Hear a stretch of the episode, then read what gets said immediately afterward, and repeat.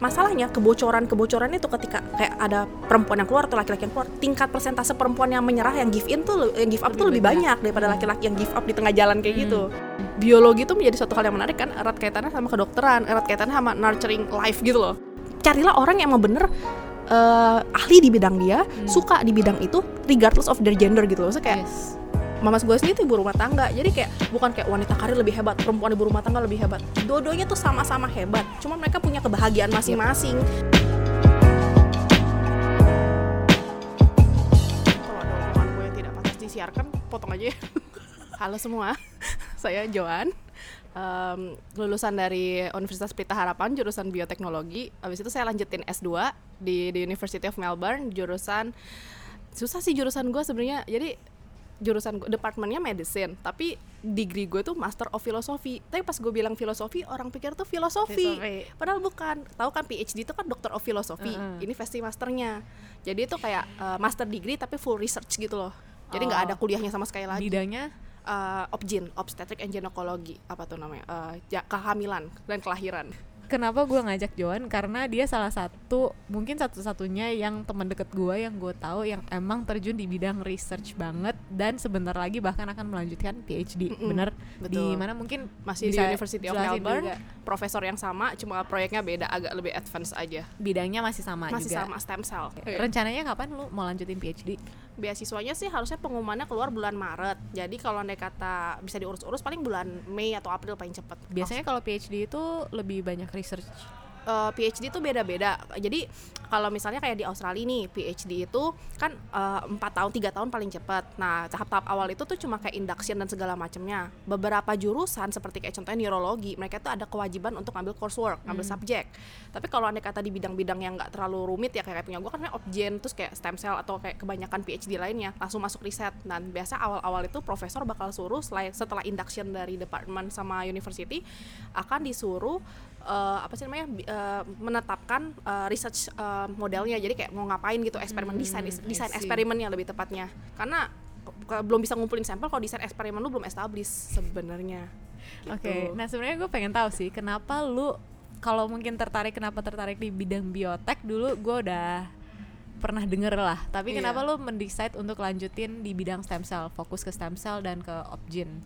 Sebenarnya gue orang yang termasuk realistis ya. Sebenarnya kayak waktu itu kan di Indonesia bicara gini kalau andai kata idealisnya kan pengennya kan bisa bekerja di, di lab-lab yang emang mutakhir yang lab-lab Hmm. yang emang paling maju di bidangnya. Misalnya kalau andai kata stem cell tuh di Australia sama mungkin di US cuman kan kalau andai kata realistisnya di Indonesia sendiri tuh kan biologi kayak terutama teknologinya kan masih belum terlalu maju. Dan satu-satunya industri biologi di Indonesia yang aku saya rasa ada prospek aku gua rasa ada prospek ke depannya itu ya stem cell contohnya sekarang udah ada prodia stem cell Kalbe pun juga ada kayak lab stem cell dan masyarakat tuh lumayan familiar walaupun kadang-kadang familiarnya tuh untuk hal yang nggak penting contoh produk MLM stem cell kan banyak ya sekarang ya Apple stem cell. Apple gitu. stem cell kayak gitu-gitu kan. Walaupun mereka at least familiar lah. Jadi kalau kita ngomong oh belajar apa stem cell di Indonesia masih bisa survive. Gue pikir seandainya gue nggak bisa dapet peluang untuk apa sih namanya st- eh, untuk berkarya di lab-lab yang di lebih mutakhir di luar. Tapi bukan Mungkin- berarti gue nggak mau di Indo sih. Iya. Bukan. Mungkin bisa lu jelasin dikit kali stem cell secara general untuk orang yang paling awam, banget. ya. Stem cell itu jadi di badan kita itu ada yang namanya bahasa Indonesia stem cell itu sel punca. Jadi sel ini tuh mampu meregenerasi dirinya sendiri terus dia mampu berdiferensiasi menjadi jenis sel apa pun di dalam tubuh. Tapi itu tergantung jenis stem cellnya lagi. Yang saya sebutin tadi yang bisa jenis sel apa pun dalam tubuh itu tuh uh, pluripoten nanti ada sel-sel yang lain lagi dari jenisnya. Tapi intinya dia bisa beregenerasi bisa menghasilkan dirinya sendiri bisa berdiferensiasi berubah menjadi sel-sel lain yang dibutuhkan. Misalnya oh sel ini butuhnya ada lokasi di jantung loh dia butuh sel jantung ya dia akan berubah jadi sel jantung. Istilahnya kayak pabrik selnya gitu loh. Hmm. kalau selnya ini nanti mengalami penuaan atau misalnya sel-selnya ini tuh rusak ya tubuh kita ngalamin penyakit karena nggak ada regenerasi sel yang masih muda. Efek paling kelihatan pas lagi penuaan lebih tepatnya. Dan perkembangan stem cell industri stem cell ini di Indonesia sebenarnya sekarang gimana sih? Apakah sudah mulai dimanfaatkan secara meluas? Karena gue sendiri sebenarnya jarang mendengarkan sih di Indonesia. jujur aja ya sebenarnya saya punya apa sih namanya beberapa pengalaman di maksudnya bukan pengalaman sih kayak info-info segala macam. Cuman setahu saya setahu saya em, di Indonesia itu tahapnya masih pada penyimpanan. Jadi penyimpanan. Jadi mereka tuh misalnya ada bahan baku, bahan bakunya tuh jaringan. Contoh paling yang paling dikenal tuh plasenta atau umbilical cord itu apa sih namanya? Tali pusar ya katanya. Eh, mereka tuh cuma ambil dari ibunya, terus abis itu diproses jadi selnya, abis itu apa sih namanya disimpan. Nah itu sampai situ udah perfect lah, istilahnya udah Indonesia SOP-nya udah oke udah jalan penyimpanannya. Kalau di luar negeri sendiri eh, ada beberapa apa sih namanya penyakit yang atau beberapa eh ya lah penyakit yang sudah mulai diterapkan stem cell untuk aplikasi terapeutik. Cuman sekali lagi mereka tuh lebih ke arah eh, organoid kalau di luar negeri sekarang. Organoid itu dari mereka mencoba menggunakan stem cell dan 3D printer untuk cetak organ. Seriusan. Oh iya, gue pernah lihat. Iya, karena kemarin sebenarnya gue mau nge-play kerjaan di Singapura kan. Terus eh, apa sih namanya? Salah satu proyeknya mereka kasih tahu gue bahwa mereka tuh lagi fokus kerja sama sama US itu mau bikin eh, 3D printer dengan bahan bakar bahan bakunya stem cell mesenchymal stem cells untuk bikin organ sebenarnya. Risetnya ke arah sana. Dan itu lagi hype banget lah di luar. Terakhir kali gue nonton kayak bukan nonton sih gue datang ke international conference gitu kan ada pro- profesor dari Jepang gitu gue lupa namanya dari mana dari Osaka pokoknya.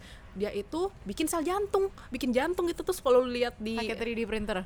dia pakai dia belum pakai 3D printer dia pakai patch gitu. Jadi dia mau mengobati um, myocardium infarct atau apa pokoknya apa bahasa Indonesia apa ya? Pokoknya kayak ada kelainan otot jantung atau gimana.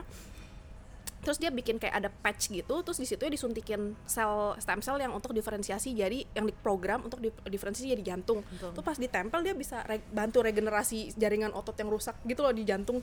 Jadi waktu itu pas disorot di itu ya pas disorot di eh, di layar ya itu patchnya gerak jadi kayak kontrak tau gak sih sel jantung kontraksi tuh Iya. terus kayak kok kayak kayak kayak kayak gerak gitu loh tek tek tek terus kayak wow zaman sekarang kayak udah semaju itu Iya. di Indonesia lebih karena terapinya itu penyakit-penyakit yang seperti yang saya tahu ya kulit biasanya luka-luka di kulit luka-luka hasil kebakar eh, hasil kebakar Berarti kayak lebih kosmetik gitu Iya, ya. skin grafting. Oh, kosmetik udah banyak juga setahu gue. Iya. Tapi biasanya beda setahu saya, setahu gue. Cuman bedanya Karena emang Iya, oke. kebiasaan researcher ya. iya. Eh, cuma bedanya gini, apa sih namanya? Di sini tuh banyak kan dokter. Kalau Yes. di luar negeri banyak kan researcher. Hmm. Jadi pola pikirnya beda dan pola penelitiannya beda. Kalau lu sendiri sebenarnya lebih minat ke arah mana?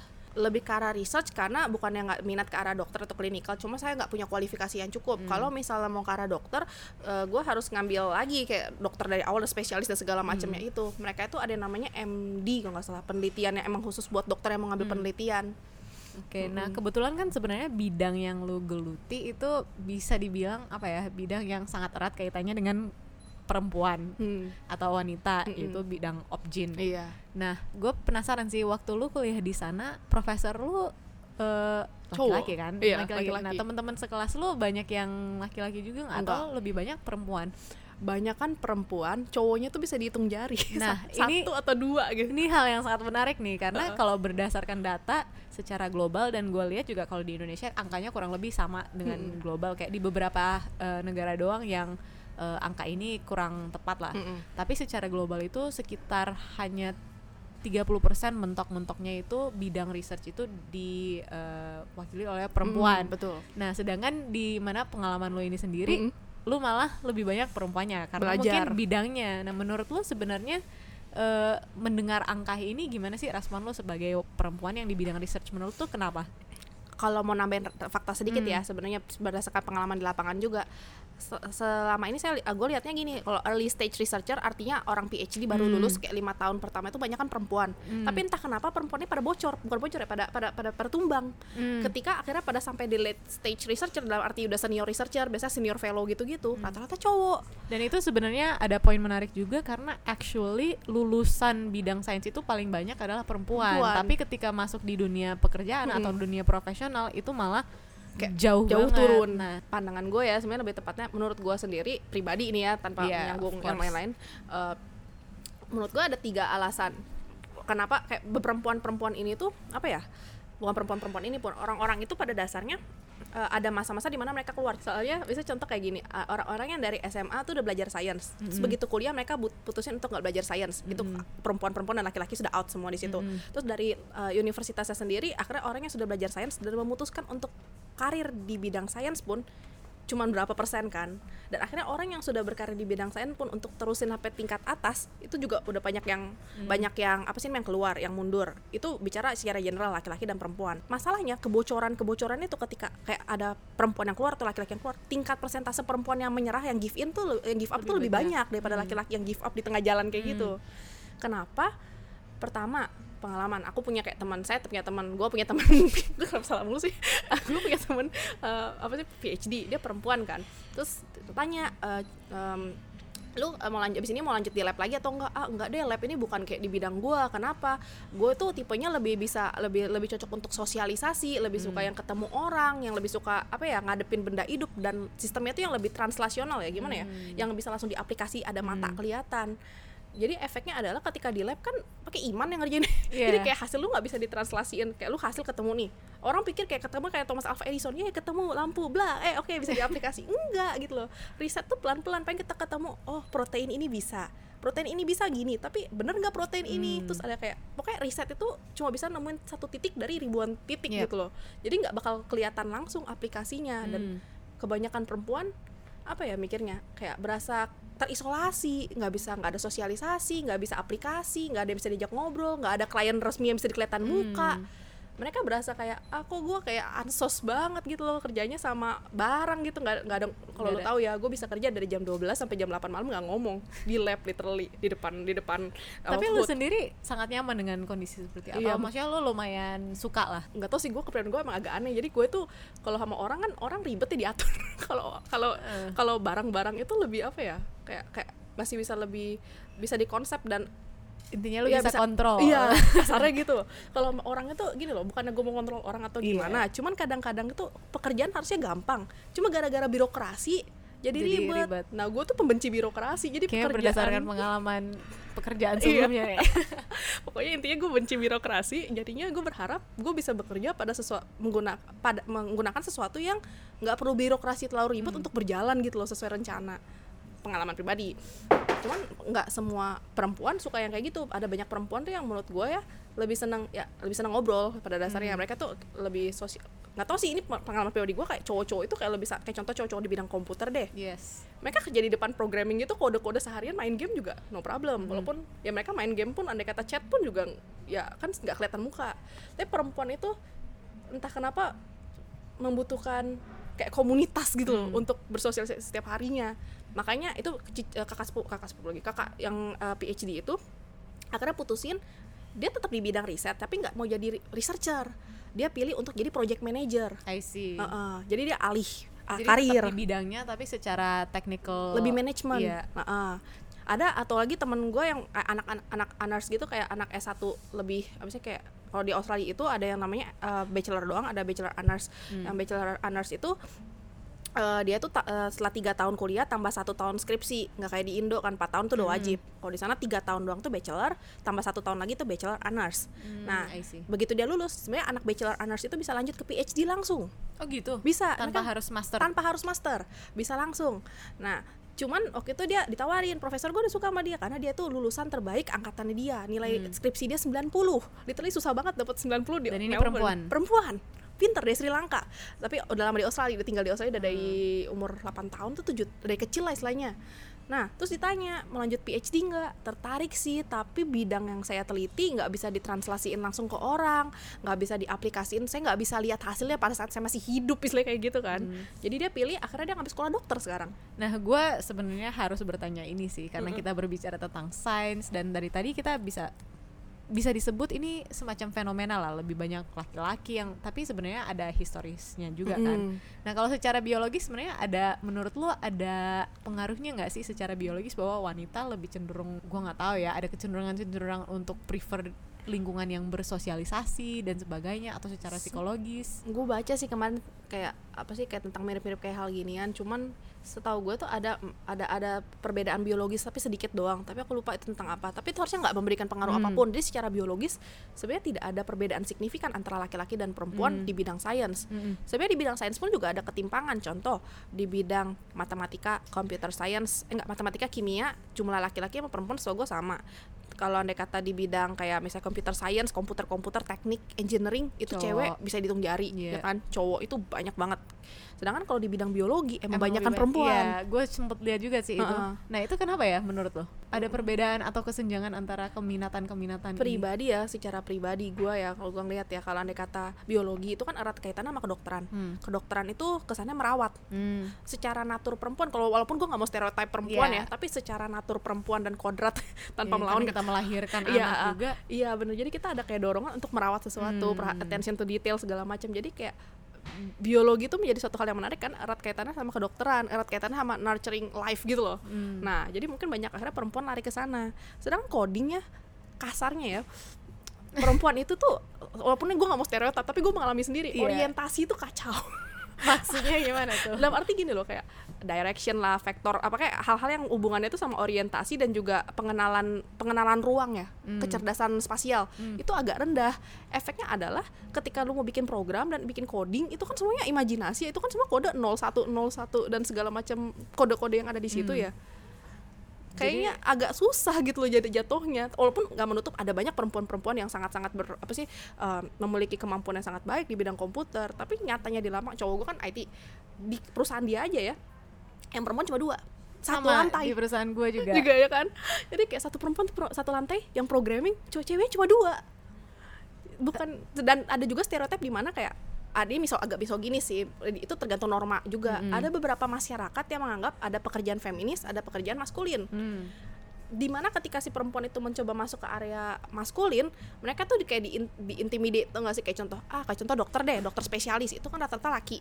Terus mereka ngomong gini ah nanti kalau andai kata misalnya kamu hamil nanti kamu cuti hamil 12 bulan biasanya enam bulan kalau di Indonesia singkat ya kalau di luar negeri kan lama ya. Iya. enam bulan yang ngerjain kerjaan kamu siapa? Saya jadi repot kalau gitu ngapain saya ngajarin kamu mending saya ngajarin dokter cowok aja yang bisa stay setiap saat di sini dan bisa terus berkarya produktif gitu kan Jangan kan bos laki-laki gitu ya. Gue Heeh. aja sebagai perempuan mungkin kadang Mikir. agak bias terhadap hal-hal gitu bisa Heeh. jadi. Dan sebenarnya penting banget lu mention soal norma dan eh, apa nilai-nilai sosial karena kalau Mm-mm. kita lihat juga sebenarnya angka 30% atau berapa persen tadi itu nggak merata. Walaupun itu angka secara global. Dan Indonesia emang eh, angka itu cukup relevan lah. Tapi kayak di negara-negara tertentu gue lupa sih negara-negara apa ada bahkan yang 60% iya benar. researchnya justru perempuan. Mm-mm. jadi memang ini gua rasa sangat lebih besar kai- kaitannya itu dengan norma. norma dan juga eh, sosial budaya lah. Mm-mm. misalnya kayak stereotype sih banyak kan Iya. bias-bias masyarakat gitu. Loh. apalagi di lingkungan lingkung bukan lingkungan apa sih negara-negara Asia di mana Iya. kayak perempuan itu masih sebagai ya, kayak konservatif banget gitu kan iya. Heeh. nah kalau secara pribadi lo sendiri merasakan eh, dampak dari stereotype stereotype ini nggak sebenarnya daripada stereotip secara log- logik aja Iya. gitu gue orangnya agak-agak logik sedikit lebih ke arah gini gue rasa kalau waktu kerja misalnya gue bayangin nih gue Hmm. lulus PhD umur 30 tahun misalnya Hmm. Terus andai kata Indonesia rata-rata orang dianggap wajar menikah umur 27 28 gitu kan. Ketika gue Hmm. ada ucapkan angka gitu ya? Iya biasanya 27 28 25 gitu kan. Pernikahan muda kan di bawah sekitar di bawah 20 tuh baru muda. 25 itu dianggap normal jadi ketika kita gue bicara kayak gue mau karir dulu di atas 30 tahun terus nanti kayak baru nikah tuh semua orang tuh langsung kayak nyerang dalam arti kayak lu gak pikir nanti lu mau punya anak segala macam Hmm. gimana gitu kan ya terus kayak sebenarnya nggak salah karena emang ada fakta bahwa eh, per- eh, kelahiran atau kehamilan di atas usia 35 Yes. tahun itu meningkatkan persentase untuk dapat anak eh, Down syndrome satu persen setiap berapa tahun sekali Hmm. gitu gue lupa dan meningkatkan beberapa kayak eh, apa sih namanya kemungkinan cacat janin tapi Hmm. bukan berarti apa sih namanya itu dijadiin kayak alasan itu satu lah intinya tentang Iya. kelahiran itu terus yang kedua kalau perempuan ya lebih karena gini misalnya kayak gue kerja di lab kan gue jelasin tadi gue kerja dari misalnya jam 12 sampai jam 8 Hmm. nonstop atau misalnya itu sendirian lo literally di Iya. lab lu sendirian gak ada komunikasi sama sekali terus lu harus spending kayak semua pikiran dan tenaga lu buat ngerjain riset lu karena kalau nggak gitu ya risetnya nggak jalan Iya. belum lagi problem kayak teman gue kerjain saraf kan dia kira bakal beres eh mesinnya mati ngulang lagi. Itu satu kerjaan 6 jam. Bayangin ngulang ber- berdua tiga kali. Bisa ngabisin 12 sampai 18 jam. Temen gue yang lain lagi perempuan juga eh, di biomedical mones kerjanya surgery. Surgery mau dia tuh sampel cuma 30 kerja sampai jam 3 pagi. Dari jam 6 pagi. Gila sih. dari 6 pagi hari H sampai tiga hari tiga kalau di sini mungkin pulang kantor lu udah di begal kan Iya makanya. Nah jadi kayak melihat ritme hidup yang sangat fleksibel Iya. dalam arti nggak ada jam 9 sampai 5 Hmm. Perempuan yang dituntut untuk bisa harus pulang dan mengurus rumah dan dalam arti gini loh, masak lah, harus Hmm. ngurus anak lah. Akan dipertanyakan kayak kok lu mamanya atau ibunya nggak tanggung jawab? Kok anak ditinggal sampai jam 3 pagi? Sedangkan percobaan itu kita sekali lagi apalagi biologi ya kerja Hmm. sama makhluk hidup. Mana bisa diprediksi itu sel mau ngapain? Kalau lagi bagus ya dia bagus kalau lagi rese ya dia rese. Kalau gagal ya gagal harus ulang lagi deadline dekat belum kalau di dunia riset yang paling mengerikan adalah orang hidup bukan dari gaji dari grant dari hibah. Hmm. lo nggak dapat hibah bye bye Jadi bukan dari berdasarkan jam lu masuk kerja berapa Iya. lama juga nggak peduli ya. Iya. Pokoknya intinya research Kalau- yang lu lakukan. contoh deh kayak waktu kemarin kayak gue gue wawancara kerja yang di Singapura tuh dia ngomong iya jam kerja kita fleksibel Sabtu kamu bisa masuk Minggu kamu bisa masuk kapan aja tuh sel butuh kamu kamu harus masuk bagaimana jam kerja yang sebegitu fleksibel dari pagi sampai malam itu kalau cowok entah kenapa ya kan memang kayak mungkin peran ayah di Indonesia pun juga lebih ke arah kayak mengarahkan atau lebih ke arah kayak waktu luang dia baru jadi ayah Menafkahi. gitu kan menafkahi gitu kan. Beda sama ibu yang kesannya harus di rumah. di rumah dan harus mengurus anak dan harus menurture dia semua lah iman spiritual dan segala macamnya lah sama makanannya dan segala macamnya ya jadi kalau cowok itu entah kenapa mereka tuh diperbo- diperbolehkan gitu loh. Diperbolehkan untuk misalnya ya udah lu pergi pagi pulang malam atau perjalanan dinas seminggu nggak pulang no problem gitu ya. Selama emaknya atau ibunya ada di rumah. Lo perempuan coba mamanya nggak di rumah seminggu. Teriak nggak cowoknya? Suaminya? Teriak gue jamin. Nggak mungkin nggak Jangan kan suaminya. Iya. Kita ngeliatin kadang maksudnya walaupun kita sebagai wanita juga ngeliatin perempuan lain kayak gitu kadang Agak ada greget. kecenderungan bias-bias itu ya Iya. walaupun ya nggak baik ya. Mm-mm. Nah, sebenarnya menurut lo ini isu yang perlu di-solve nggak sih? Kayak misalnya kita selalu berbicara tentang oh harusnya lebih banyak wanita yang berpartisipasi dalam bidang research atau dalam bidang STEM lah. Mm-mm. Sebenarnya kan itu seakan-akan ini kayak menjadi isu lah bahwa Mm-mm. perempuan terlalu sedikit nih. Mm-mm. Menurut lo apakah ini eh, emang perlu di-solve dan apakah ada manfaatnya kalau semakin banyak eh, Perempuan perempuan, di yang bidang. terjun di bidang-bidang seperti ini? gue punya opini agak unpopular sih nggak begitu populer Bagus, seru jadi dong. nggak tahu seru atau enggak nanti gue dihujat lagi Nggak apa-apa. ya nggak apa-apa gue dihujat gitu jadi dalam arti gini loh gue mikirnya em, jangan lihat proporsi laki-laki dan perempuan dalam satu pekerjaan pilihlah pekerjaan yang emang passion emang lu suka mungkin kelemahannya di sini tuh bukan karena perempuannya nggak suka tapi perempuannya tidak tahu Hmm. Jadi menurut gue yang harus dipertimbangkan sebelum sebelum ke arah eh, mendorong perempuan untuk masuk bidang STEM pertama yang harus didorong adalah sosialisasi tentang bidang STEM itu sendiri. Bukan cuma tentang bidang STEM ya lingkungan kerjanya prospek Ya. karirnya bagaimana keseimbangan eh, kehidupan dan juga kehidupan kerja dan kehidupan biasanya untuk para perempuan yang nanti bekerja. Supaya mereka bisa mempertimbangkan jika bila mana mereka mau ngambil eh, karir ini mereka tahu konsekuensinya. Jadi kayak nggak kayak sekarang kayak mereka mikir terus eh, ya kayak gitu. Mereka mikir kayak oh nanti kalau gua kerja di situ gimana? Atau nggak ada bayangan sama sekali? Itu Yes. kerja apaan sebenarnya gitu kan. Jadi pertama tingkatin dulu pengetahuan mereka mengenai bidang STEM itu sendiri dan lingkungan kerja, prospek karir segala macamnya. Yang kedua, mereka harus tingkatin juga yang namanya kesetaraan. Karena gaji beda banget kalau mau tahu itu kayak gaji senior fellow yang cowok dan cewek itu ada ketimpangan. gitu? Setahu gue ada Selama ini ketimpangan. gue tuh selalu mendengarkan ketimpangan-ketimpangan gaji seperti ini kan, tapi kan gue nggak pernah tahu ya gaji orang berapa, jadi nggak pernah kebayang gitu. Mm-mm. Tapi boleh cerita dikit mungkin lo dari sisi research gimana? Setahu Gue gue pernah baca sih, emang katanya grant itu lebih banyak Iya, bener, itu di- juga. dikasih kepada laki-laki. laki-laki. Iya, karena satu lagi pertimbangan itu, bayangin lagi grant, tiba-tiba perempuannya hamil. Terus yang ngerjain grant siapa? Yang tanggung jawab siapa? Kasarnya gitu kan.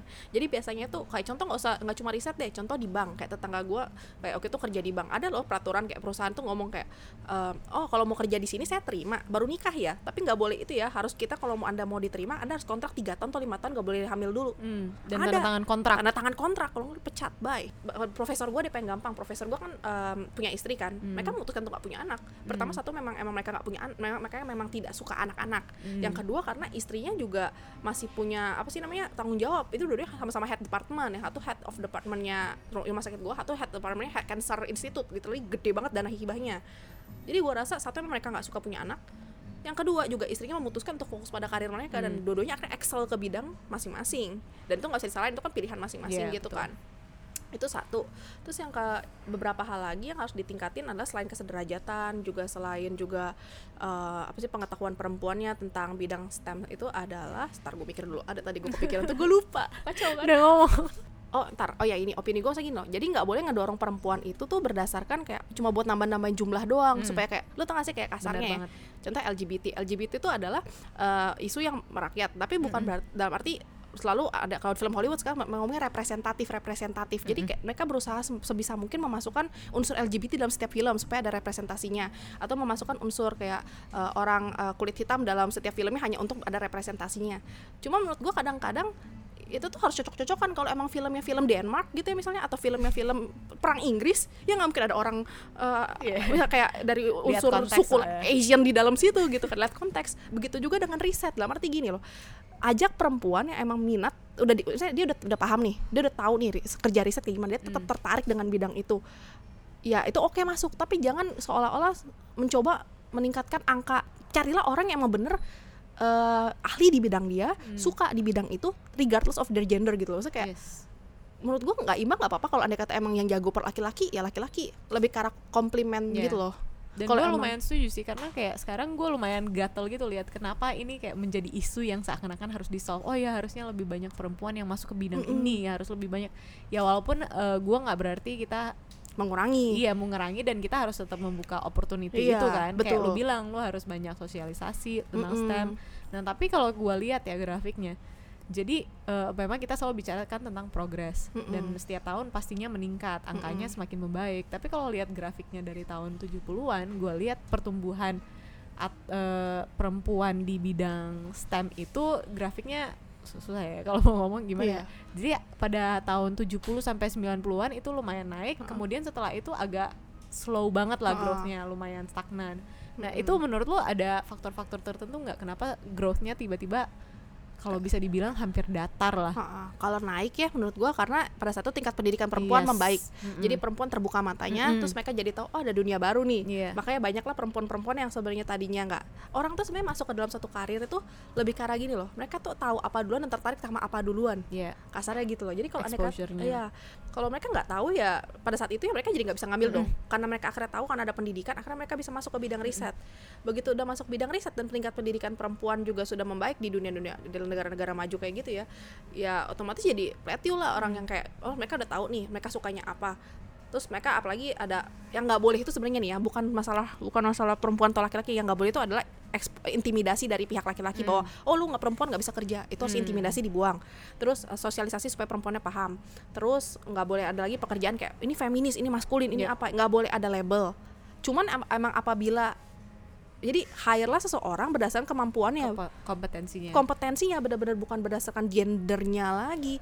Jadi ketika dia flat menurut gue emang berarti cuma dari semua populasi perempuan yang tahu tentang pilihan karir ini ya emang cuma segitu yang tertarik. Lu mau gimana lagi? Maksa orang gitu karir di bidang sains kalau nggak passion ya Tapi- susah Bener juga sih. Tapi ada pendapat, eh, ada orang yang berpendapat begini sih. Jadi Hmm. kadang kan research itu kita eh, datang atau kita minat kita terhadap suatu discovery apa ya istilahnya Ah, untuk iya, menemukan, atau sesuatu. mencari sesuatu itu kadang ada presuposisinya, ada Ah. bias-bias tertentunya. Ah, ah. Dan sebenarnya kenapa mereka ingin meningkatkan atau meningkatkan representasi dalam bidang-bidang Mm-mm. seperti research dan sains itu karena hal-hal seperti inilah Ya. katanya kan suka ada bias Ah, ah. dan kadang hasil-hasil research kita pun jadi apa ya jadi Dipertanyakan tidak- iya, kadang-kadang. harus dipertanyakan karena bias-bias ini Ah, ah. nah pendapat lu soal hal-hal seperti ini gimana Ya menurut gue sih kalau andai kata menghilangkan bias mungkin caranya ya mungkin mau meningkatkan representasi perempuan. Cuma sekali lagi mau meningkatkan representasi perempuan kalau orangnya emang gak minat ya susah.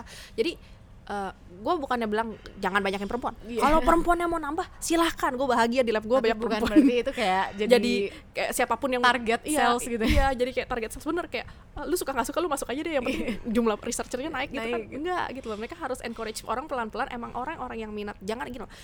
Jangan mematikan benih-benih ilmuwan wanita hanya karena stereotip-stereotip dan bias-bias bodoh gitu loh. Hmm. Jadi biarkan kalau emang karena banyak perempuan tuh yang malu ya, mereka pikir kayak oh kalau andai kata gue ambil bidang biologi fisika kimia gue jadinya itu kayak nggak menarik lagi. Kelihatannya kayak nerd kayak kutu buku.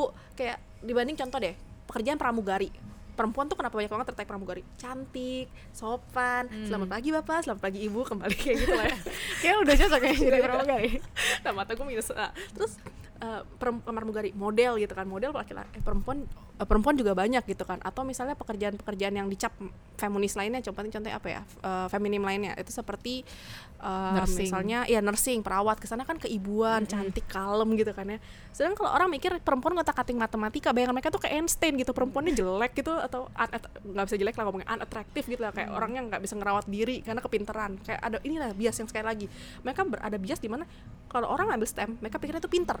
Kalau mereka itu pinter terus mereka pikir itu kurang Hmm. Ah, menarik. itu bener banget Terus apalagi jadi- di Asia Iya, terus perempuan jadi takut. Aduh, kalau gua ngambil gini gua gak dapet suami. Karena nggak ada yang tertarik. Kenapa? dan gue yakin lu pasti pernah mendengar kata-kata main- kepada lu apalagi maksudnya ngapain sih sekolah tinggi-tinggi lu iya juga bener. cewek Iya Eh, bener. itu Ujung-ujungnya juga lu di itu di apa sih namanya? Di di dapur. Iya, yang paling kasar apa ya? banget. Gue pernah dengar juga. Oh, ini ada eh, siapa gue gitu kenalan gue itu dia sekolah hukum. Terus ujung-ujungnya nikah, terus punya anak. Terus Hmm. dikatain dong sama tetangganya, "Eh, ngapain sih susah-susah dia ngambil sekolah hukum kayak spesialis kayak pengacara gitu. Ujung-ujungnya jadi ibu rumah tangga nggak buka apa-apa." Itu kan nggak boleh. Iya. Ibu yang cerdas melahirkan anak yang cerdas. betul Itu penting pendidikan.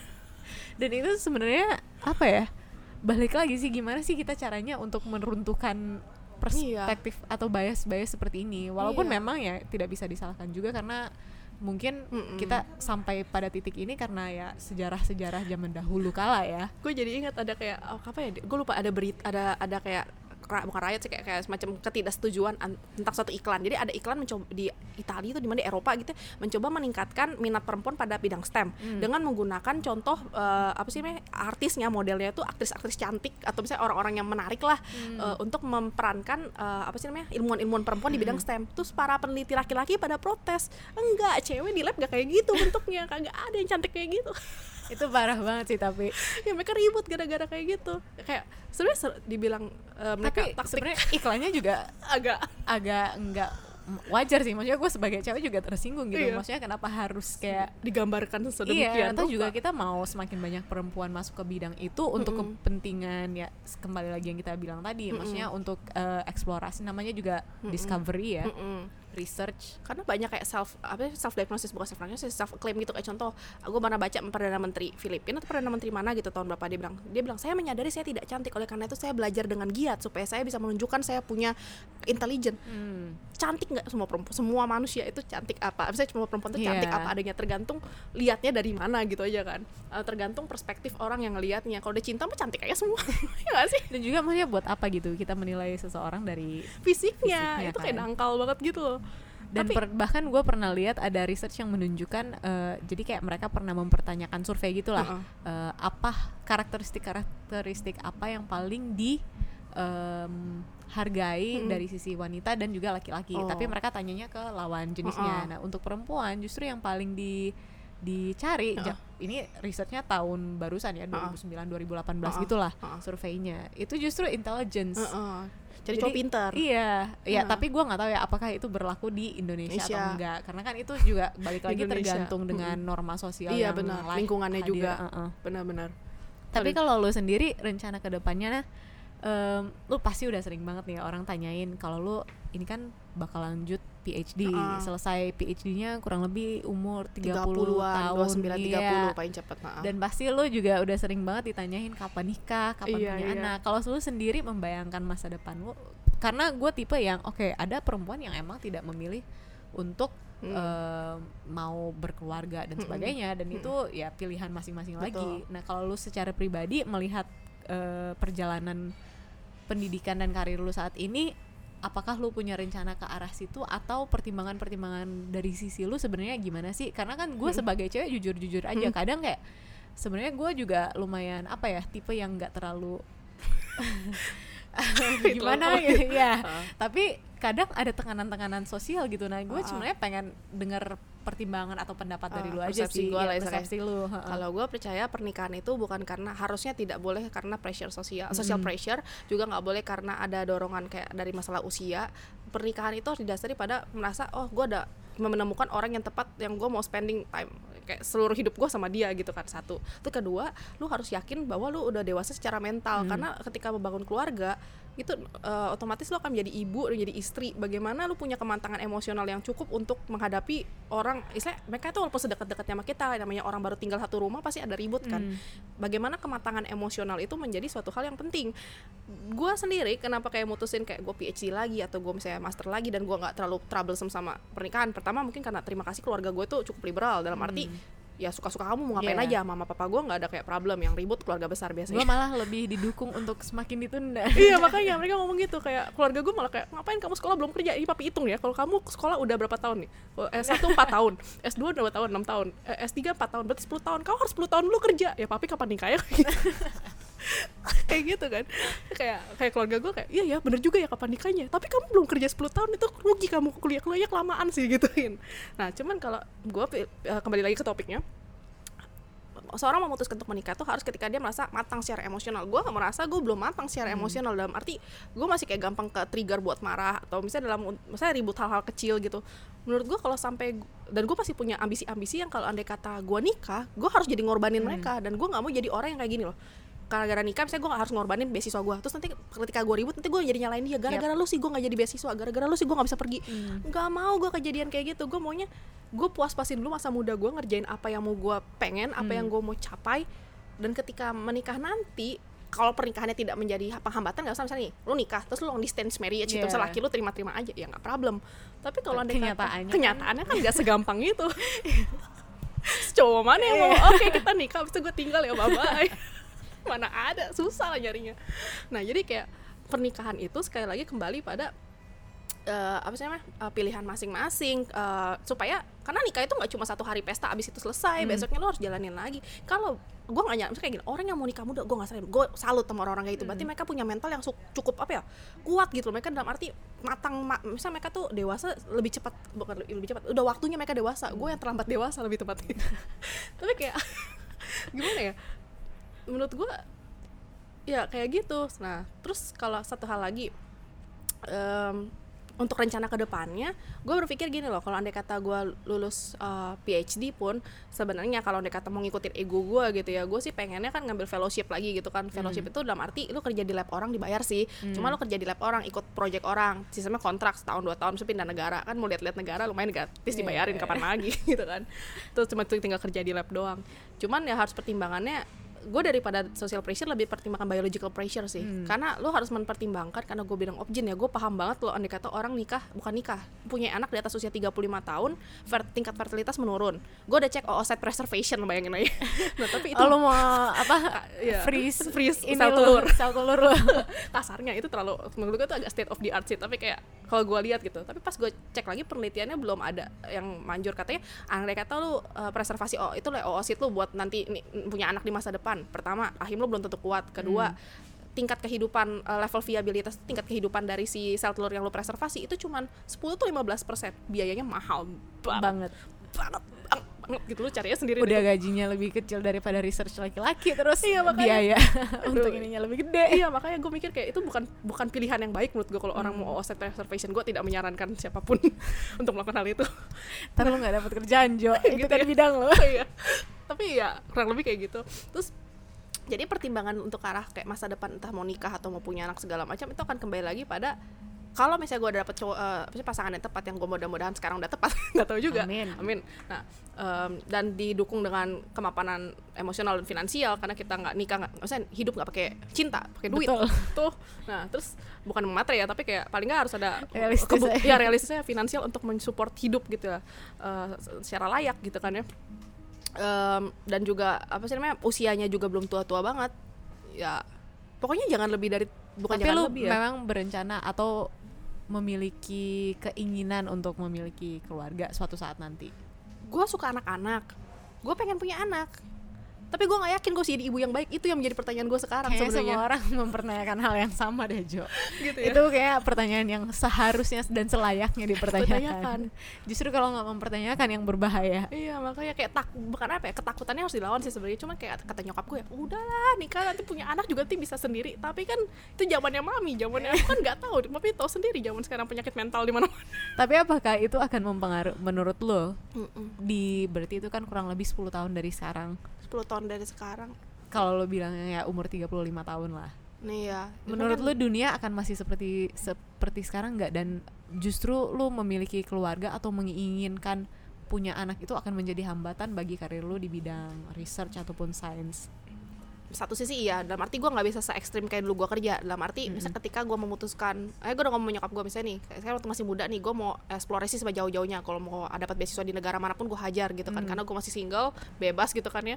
Jadi Masih kayak single. masih bukan single saya ada pasangan cuman uh, dalam arti nggak Belum menikah. belum ada komitmen menikah Iya. betul. Nah jadi masih bisa ke mana aja gitu kan dan cowok gue nggak keberatan juga. Nah cuman kalau misalnya gue mau memutuskan suatu titik di mana gue mau menikah dan gue mau establish berarti gue udah nggak bisa keliaran lagi kan nggak bisa nomaden gue harus stay di satu tempat dan bangun keluarga. Ah, kem- kemungkinan besar gue nggak akan bisa stay di researcher yang full time. Paling enggak mungkin kerjaan yang bisa diambil adalah pengajar. Karena kayak dosen gitu kan mereka ada tridharma. Tridharma dalam arti mereka tuh ada kom, eh, eh, eh, mengajar terus juga apa sih namanya meneliti dan juga untuk penelitian apa sih untuk komunitas sosial gitu kan. Dan itu jadi lebih imbang karena jadi jam kerjanya cuma kalau jadi lecturer di Indonesia emang kayak gitu dari 9 to 5 punya kerjaan lah ya. Tapi kalau andai kata di luar negeri mirip-mirip researcher tapi kayak menurut gue ya ketika lo udah nyampe di titik ketika lo bisa jadi lecturer ya lu punya anak bawah anak anak buah kasarnya untuk gitu. lo bisa. Jadi kita udah kayak sistemnya lo lihat deh kalau senior senior researcher gitu ya mereka nggak turun langsung di, la- di lapangan sendiri. Mereka Mahasiswa rata-rata gitu. mahasiswa betul. Mereka udah bakal punya PhD student dan yang harus mereka amankan adalah saat itu grant. Jadi Hmm. ketika jadi yang akan menentukan masa depan gue ini adalah apakah gue cukup qualified untuk dapat grant atau enggak. Kalau gue dapat grant berarti gue bisa punya da- da- dana untuk mensupport gue punya penelitian dan juga orang-orang yang bekerja. Dengan demikian gue bisa tetap masuk 9 sampai 5 tapi penelitian gue tetap jalan. Hmm. gue tetap di bidang riset dan tetap di bidang STEM. Cuman kalau andai kata misalnya gue nggak dapet grant nggak ada dapet dana ya mau nggak mau ya gue cari pekerjaan yang lebih established. Dalam arti bagaimanapun juga perempuan nggak bisa ngelawan kodrat dalam arti nggak mungkin lu meng, maaf sih mengabaikan anak lu demi riset lu. Itu kayak nggak manusiawi gitu loh maksudnya. Kalau andai kata lu udah memutuskan untuk punya anak dan berkeluarga bertanggung jawab atas pilihan lu. Jangan setengah-setengah. Gitu sih pandangan gue tapi sebenarnya banyak hal yang eh, gua rasa lumayan membuka pikiran gua juga Hmm. sebagai temen lu gitu. Nggak tahu nih bener karena kan sejujur-jujurnya Pandangan gue gua. juga salah satu yang dulu mungkin gue kuliah di biotek terus Hmm. abis itu gue melihat dunia peker, natur Ya, pekerjaannya itu kayaknya kurang tepat tapi Hmm. sekarang pun gue terjun ke bidang tech sama Hmm. aja gitu Mm-mm. nggak pernah kayaknya punya teman perempuan di kantor gitu iya benar karena kan. semuanya Kita cowok, cowok-cowok gue bingung itu perempuan ke mana semua yang tadi teman-teman gue yang perempuan nah, itu pada kerja di mana Padahal waktu kita kuliah pun kayak di kelas kita kayaknya 50-50 Iya, benar. Setengah-setengah lah Dan gue yakin juga Dan data pun menunjukkan bahwa Lebih banyak lulusan perempuan malah Tapi satu pernyataan ini. yang menarik menurut gue di sini eh, ketika perempuan sedikit nih jumlahnya di STEM, tapi laki-laki banyak. Orang berlomba-lomba memperbanyak perempuan dibanding laki-laki. Coba bandingin bidang ekonomi ataupun akuntansi, banyakan Mm. perempuan kan di bidang di lapangan kerja, dan laki-laki cuma sedikit. Kok nggak ada yang protes? Nah. Kok nggak ada yang marah? Kok nggak ada yang kayak oh ya kesetaraan laki-laki? Oh iya, kok nggak ada yang perjuangin supaya laki-laki rasionya tepat? Mungkin ada tapi kita nggak tahu jangan-jangan mungkin ya tapi nggak tahu juga kayak jarang gitu loh terdengar sounding sounding seperti itu jadi kenapa seolah-olah setiap kali perempuan jadi suatu masalah gitu Mungkin kalau di bayangan gue ya Karena di satu sisi somehow dunia ini Kalau laki-laki menginginkan Mm-mm. eh, bidang itu lebih mudah dibandingkan ketika kita sebagai perempuan ingin masuk ke Bidang dunia yang itu. ya jadi kayak ada hambatan-hambatan tertentu lah yang balik Hmm. lagi kayak kita bahas tadi soal natur pekerjaannya yang kadang tidak sesuai atau eh, kurang mendukung kita sebagai wanita yang misalnya nantinya mau berkeluarga dan Mm-mm. punya anak dan mungkin ini bisa salah satu menjadi salah satu pertimbangan buat eh, dunia kita saat ini sih bagaimana agar dunia lingkungan pekerjaannya atau natur pekerjaan-pekerjaan seperti ini justru bisa lebih female friendly lah Iya, somehow. benar, sama. walaupun uh, kita tidak bukan jadi bukan fokus pada meningkatkan angkanya tapi Iya. gimana untuk bisa bagi perempuan-perempuan yang memang tertarik untuk Iya, terjun ke bidang ini berkualitas. dan berkualitas ya di apa ya? Difasilitasi. difasilitasi gitu benar terus sekali lagi untuk ini lebih ke arah pernikahan dan segala macamnya ya karena sekarang menurut gue gue seneng sama perkembangan zaman sekarang nggak cuma perempuan harus ngurus anak laki-laki juga makanya ada paternity leave perempuan tuh butuh su- support di Indonesia tapi susah sih tapi Susah. kayak uh, harusnya mulai ada gerakan ke arah Hmm. sana gitu kan ya mulai aware lah Udah mulai aware karena apa perempuan setelah menikah itu rentan banget sama yang namanya postpartum depression dalam Hmm. arti kalau nggak disupport sama suaminya 100% suaminya nggak ada di sisinya dia rentan depresi gitu mikir yang aneh-aneh gitu ya kan orang nggak ada abis lahiran capek stres gitu kan dan dari sisi "Ah, ah." anaknya pun perkembangannya juga eh, banyak meneliti yang menunjukkan betapa besarnya peran seorang keseimbangan antara Ay- ayah dan ya, ayah ibu, dan eh. ibu gitu nggak cuma satu aja. Iya makanya jangan cuma kalau kata lagi senang-senang ini anak gua kalau nanti kata lagi sedih itu, itu anak lu gitu kan Jadi kayak lagi susah itu anak lu ini anak lu bandel nih kalau kita lagi senang ini anak gua gitu kan ya nggak bisa cowok dia itu main-main iya jangan main-main jadi cowok itu sekarang tuh nggak cuma bisa berperan sebagai menurut gua sih gua berharapnya dapat laki-laki yang seperti ini gitu ya dalam arti dia tuh nggak cuma sekedar Nah, apalagi di, di saat perempuannya juga bekerja. Hmm. Kita gue paham nih kalau anda kata istrinya full rumah tangga, Yep. terus cowoknya kerja. Oke lah mereka mungkin punya beban masing-masing Iya. yang nggak bisa di ke- mereka memang udah punya bagian masing-masing. Mm-mm. Tapi kalau bila mana dua-duanya bekerja. Berarti dua-duanya juga harus ngurus rumah dan ngurus anak karena tuh bukan cuma rumah si perempuan, bukan cuma anak si perempuan, emang bikinnya sendirian kan bener banget karena zaman dulu kita bisa menuntut perempuan kayak gitu karena perempuan nggak bekerja gitu Iya. jadi laki-laki punya alasan kalau Iya. sekarang kayaknya nggak ada alasan Nggak ada alasan kecuali laki-laki ngomong ya udah mama di rumah aja nggak usah kerja dan Iya. perempuannya setuju dan perempuannya Yes. setuju dengan catatan perempuannya setuju ya udah mau gimana lagi udah konsekuensi masing-masing gitu kan ya dan ada perempuan-perempuan yang men- mendapatkan kebahagiaan dengan mengerjakan pekerjaan rumah tangga Yep. gue bilang kayak Betul mama gue sendiri ibu rumah tangga mama gue sendiri ibu rumah tangga jadi kayak bukan kayak wanita karir lebih hebat perempuan ibu rumah tangga lebih hebat dua-duanya tuh sama-sama hebat cuma mereka punya kebahagiaan masing-masing yang nggak bisa balik lu lagi pada pilihan Heeh. dan kuncinya adalah yang penting kita memperbolehkan untuk memilih iya betul Oke, Mantap. thank you Jo sudah datang. Semoga cowok lu nggak mendengar kata-kata yang tadi. oh gitu dia minta linknya lagi Di mana kacau. lu bilang lu masih single, tapi dia mendengar akhir-akhirnya. oh iya amin